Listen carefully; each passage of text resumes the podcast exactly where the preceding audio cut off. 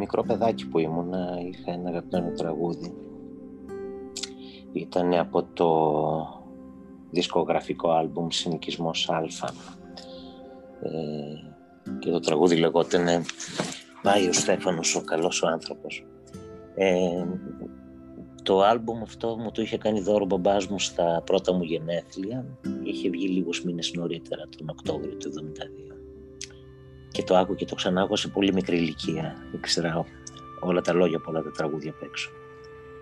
Ε, μεγαλώντας φυσικά συνειδητοποίησα συγγνώμη τα ονόματα των καλλιτεχνών του Βίκη Μουσχολιού ε, Καλατζής ε, και το συνθέτη φυσικά το Δήμο το Μούτσι και μπορείτε να φανταστείτε την έκπληξη, τη δυσάρεστη έκπληξη ακούγοντας αυτά που ακούστηκαν τον τελευταίο καιρό σε, αυτήν, σε αυτό το χήμαρο αποκαλύψεων το οποίο κάποιοι το αποκαλούν μη του ελληνικό. Τέλος πάντων δεν χρειαζόμαστε εισαγόμενους όρους για να αποκαλύψουμε και τη δική μας ελληνική διαφθορά, ένα παγκόσμιο φαινόμενο. Ε, επειδή την αγάπησα πάρα πολύ αυτή τη μουσική, ε, πένθησα την αγάπη μου στη δουλειά του συγκεκριμένου συνθέτη, εμέσως και στο συνθέτη. Κάτι αντίστοιχο με αυτό που περάσαμε περισσότερο με τον Michael Jackson, θα έλεγα, όταν αποκαλύφθηκαν οι δικές του βρωμιές. Ε, επειδή διάβασα όμως τις αρχικές, έτσι πριν αρχίσουν να, να συμμαζεύουν τα σχόλια, ε, δημοσιεύσεις από τις αποκαλύψεις ε, ειδικά μιας καλλιτέχνηδας, η οποία ήταν πολύ περιγραφική για την κακοποίηση που υπέστη από το Δήμο του Μούτσι. Καθόμουν και σκεφτόμουν πώς είναι δυνατό ένας άνθρωπος τόσο ευαίσθητος, τόσο μεγάλος καλλιτέχνης, αυτός που μπορεί να δημιουργήσει τόσο ομορφιά, τόση ομορφιά, να, να είναι τόσο άσχημος στο βάθος του και μου θύμισε την περίπτωση ενός υπαλλήλου μου, τον είχαμε συναντήσει, ήμουνα με την οικογένειά μου στην παραλία ένα καλοκαίρι. Ένας υπαλλήλο τότε, ε, ο οποίος ήταν κα, καθόλου λειτουργικός στην εταιρεία. Ε, συνεργάσιμος, πολύ νεότερο παιδί από μένα και τον συναντήσαμε στην παραλία και ήρθε να μας γνωρίσει τη νέα του κοπέλα. Περάσαμε έτσι κάποιες ώρες μαζί, ήταν και τα παιδιά μου πολύ μωρά τότε. Ε, όπως με όλους τους συνεργάτες μου έτσι και τους συναδέλφους, τα παιδιά που απασχολώ στην εταιρεία, υπάρχει έτσι ένα πολύ ωραίο κλίμα οικειότητας. Αυτός τώρα πώς ε, την είχε δει που λένε, η οικειότητα υπήρχε σαφώς, αλλά θεώρησε τώρα ότι μπορούσε να μιλήσει σαν άντρας προς άντρα, έτσι διαφορετικά, λες και το δικό μου στυλ δεν είχε γίνει αντιληπτό και μου είπε έτσι με πολύ νόημα ότι στη μικρή σε εισαγωγικά της αρέσει να της τρώει και αφού και αυτού του αρέσει να της δίνει στο σεξ. Ε, τα πηγαίναν πάρα πολύ ωραία. Και άνοιξα τα μάτια. Εγώ πραγματικά εξεπλάγει. Διπλά πρώτον για αυτό που άκουγα και δεύτερον για την αντίληψη της οικειότητας που είχε το παιδί. Δεν τον έκανα νιώσει άσχημα αλλά ένιωσα εγώ ένοχος ας πούμε για το πόσο δυσάρεστα ένιωσα και την άλλαξα τη συζήτηση, με προβλημάτισε πάρα πολύ. Ε, και ο προβληματισμός αυτός μου έκανε έτσι σε αντίστοιχες συζητήσεις που έτυχε να είμαι μάρτυρας, να αρχίσω να προσέχω, να παρατηρώ περισσότερο και διαπίστωσα ότι για μια πάρα πολύ μεγάλη μερίδα του πληθυσμού και, και για σας που με ακούτε ίσως ε, πολλούς από εσάς, το σεξ είναι ένα μέσο, ένα όχημα εξισορρόπησης, εξουδετέρωσης, να πω κάποιων ε, παιχνιδιών εξουσίας που με ένα τελείως διαφορετικό τρόπο παίζονται στην πραγματική ζωή. Ίσως όχι έκδηλο, αλλά πραγματικό. Ε, ότι για πάρα πολύ κόσμο το σεξ είναι ένα παιχνίδι ρόλων. Ε, ένα παιχνίδι ρόλων το οποίο ανατρέπει ενδεχομένως πιέσεις και βία που δέχεται κάποιος στην πραγματική ζωή που έχει δεχτεί. Είτε το ξέρει συνειδητά, είτε δεν το έχει συνειδητοποιήσει ακόμα. Το σίγουρο είναι ότι όπως οτιδήποτε στην ανθρώπινη φύση και στην ανθρώπινη ζωή βρίσκεται και αυτό σε ένα φάσμα και κάθε φάσμα έχει και τις ακραίες του εκφράσεις. Και όταν το σεξ γίνεται εργαλείο άσκησης εξουσίας ε, για μερικούς ανθρώπους, τότε τα πράγματα μπορεί να γίνουν πάρα πολύ άσχημα, πάρα πολύ κακά και τις εμπειρίες κάποιων τέτοιων ανθρώπων βιώνουμε ως ακροατές, ως αποδέκτες ε, της επικαιρότητας σήμερα. Ε, ακούω πολύ συχνά ότι στις περιπτώσεις σεξουαλικής βίας ε, το κυρίαρχο σύνθημα είναι no is no που λένε οι Άγγλοι, δηλαδή το όχι είναι όχι. Ε, προσωπικά έτσι λίγο πιο φιλοσοφικά το δω και λίγο πιο ψυχολογικά. Ε, το βρίσκω αυτό το σύνθημα σχετικά ανεπαρκές και ο λόγος είναι ότι σε πάρα πολλές περιπτώσεις και από ό,τι ακούμε είναι η πλειοψηφία των περιπτώσεων το όχι για να είναι όχι πρέπει να μπορεί να υποθεί. Και υπάρχουν πάρα πολλές φορές, οι περισσότερες που δεν μπορεί το θύμα να πει όχι. Και είτε δεν λέει τίποτα, αλλά μπορεί να πει και ναι, φοβούμενο να πει όχι.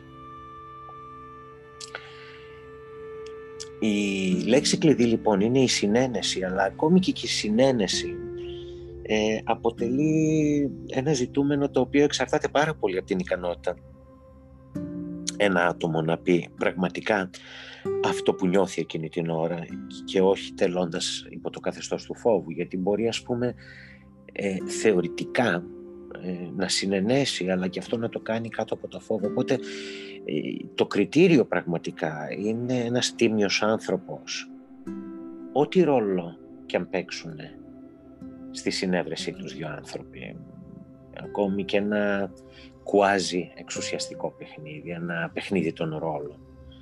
Ε, αυτό που πρέπει να ελέγξει στον, ε, στη σύντροφό του είναι αν γνήσια ο ή η σύντροφος θα αντλήσει ικανοποίηση από αυτό.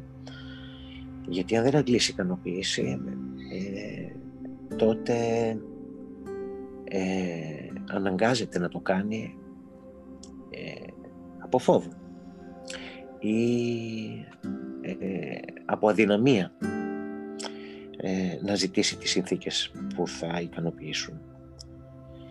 Ε, θα μου πείτε τα αναλύω λίγο παραπάνω από ό,τι πρέπει. Είναι πολύ σοβαρό το θέμα. Είμαι και εγώ λίγο αυτιστικός, δεν μπορώ να μην τα αναλύσω.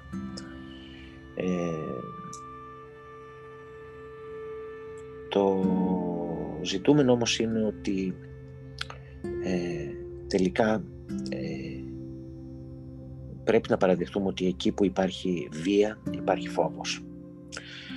Και τελικά δεν ξέρω αν ε, η βία, αν δεν είναι ευνίδια προερχόμενη από έναν ε, επιθέτη, επιτιθέμενο, ε, έναν εχθρό, αν δεν είναι ατύχημα και είναι ασκούμενη από έναν άνθρωπο ο οποίος είναι ε, κατά άλλους και κατά τα άλλα υπεράνω πάση υποψίας, τότε η βία βασίζεται πάντα στο φόβο και δεν μπορεί να την ασκήσει κάποιος αν δεν ε, διαγνώσει ή αν δεν μοιριστεί το φόβο στο υποψήφιο θύμα του.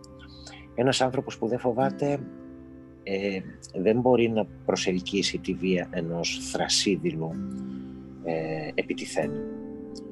Ε, διάβαζα προχθές τη συνέντευξη της Τσομπανάκη έτσι πολύ απ' έξω απ' έξω, δεν πρόλαβα να διαβάσω το άρθρο καλά, ε, η οποία έλεγε ότι σήκωνε το χέρι της, δηλαδή αμήνεται, αντιστέκεται. Ε, και σκέφτηκα διαβάζοντας ας πούμε την περίπτωση της καλλιτέχνητας ε, που κακοποιήθηκε από το Δήμο Μούτσι πόσο αδύνατο της ήταν αυτό κάτω από τις συνθήκες που πήγε και μάλιστα αναφέρει πολύ συγκεκριμένο ο μπαμπάς της ήταν ιερώμενος, ιερωμένος. Ε, εκείνος την είχε πάει να την ακούσει ο συνθέτης. Πήγαινε σε ένα σχολείο πάρα πολύ συντηρητικό την ελληνική παιδεία στην Αθήνα. Ε, επί της ουσίας, λοιπόν ο λόγος για τον οποίο δεν μίλησε όλα αυτά τα χρόνια ήταν γιατί της ήταν αδύνατο να μιλήσει στον μπαμπά της τον ιερωμένο, ο οποίος την πήγε να την ακούσει ο συνθέτης και στο σχολείο που ήταν πάρα πολύ συντηρητικό και γνωρίζουμε ότι κάποια πλαίσια πολύ συντηρητικά προτιμούν να χώσουν κάποια πράγματα κάτω από το χαλί σκόνη. Τι σημαίνει λοιπόν αυτό; Σημαίνει ότι ο φόβος αυτής της κοπέλας δεν ξεκίνησε ούτε εξαντλήθηκε μπροστά στο θήτη της για το συγκεκριμένο περιστατικό που μιλάμε. Ο φόβος είχε ξεκινήσει από το σπίτι της. Φοβόταν να μιλήσει στους γονείς της. Φοβόταν να μιλήσει στο σχολείο της. Φοβόταν να μιλήσει στην κοινωνία. Γιατί η άσκηση βίας πατάει στο φόβο. Ακούμε τις περιπτώσεις των καλλιτεχνιδών και των καλλιτεχνών που κακοποιήθηκαν στο θέατρο και μιλούσαν για το φόβο της ακαδημαϊκής και της εργασιακής αποτυχίας. Αυτοί οι θύτες, εκμεταλλευτές, εξουσιαστές, σκηνοθέτες ή άρχιση, δεν ξέρω και τι άλλο, ε, εκβίαζαν ότι δεν θα περάσεις τις εξετάσεις, δεν θα σε πάρω στο θείασο, δεν θα βρεις πουθενά δουλειά. Και αυτό γιατί αυτοί οι άνθρωποι φοβόντουσαν ότι θα μείνουν χωρίς δουλειά, φοβόντουσαν ότι θα αποτύχουν. Φοβόντουσαν γιατί δεν είχαν ένα δίκτυο υποστήριξης. Γιατί φτάσανε και βάζοντας στοιχήματα είτε για να αποδείξουν σε κάποιους κάτι, είτε στον εαυτό τους κάτι. Και αναγκάζονταν να υποστούν απίστευτα πράγματα για να μην αποτύχουν. Υπάρχουν γυναίκες που υφίστανται βία ενδοοικογενειακή από φόβο της μη κοινωνικής και οικογενειακής αποκατάστασης. Ο φόβος του τι θα πούν οι άλλοι. Ο φόβος της απόρριψης από την οικογένεια. Και είναι πράγματα που συμβαίνουν. Είναι αλήθεια λοιπόν ότι ο πρώτος θήτης κάθε ατόμου που δεν τολμάει να μιλάει είναι η οικογένεια που το μεγάλωσε γιατί ή του επέβαλε το φόβο ή του δίδαξε το φόβο ή δεν το ενθάρρυνε να στέκεται πάνω από το φόβο. Γιατί οι γονείς στις δυτικές ενοχικές κοινωνίες που ζούμε προγραμματίζουμε τα παιδιά μας στην ενοχή και στο φόβο. Μην μας απογοητεύσουν, μην προδώσουν τα όνειρά μας, μην προδώσουν αυτά που ξέρουμε εμείς ότι είναι για το καλό τους. Μην προδώσουν τον ανταγωνισμό με τους άλλους γονείς που έχουν άλλα παιδιά. Δεν ξέρω πώς οι γονείς πραγματικά νιώθουν υποχρέωση που φέραν αυτά τα παιδιά στον κόσμο χωρίς να τα ρωτήσουν. Πόσο πραγματικά θαυμάζουν αυτά τα παιδιά γιατί εξορισμού είναι τελειότερα από ό,τι εμείς. Δεν ξέρω πόσο τους το θυμίζουν και χωρίς φόβο μην κακομάθουν. Γιατί το να θέτεις όρια είναι άλλο πράγμα. Τα όρια είναι κανόνες και μπορούν να συνεπάρχουν με τον απεριόριστο θαυμασμό και την απεριόριστη ενοχή και την απεριόριστη αγάπη που θα εμφυσίσουν τα παιδιά με αυτοπεποίθηση.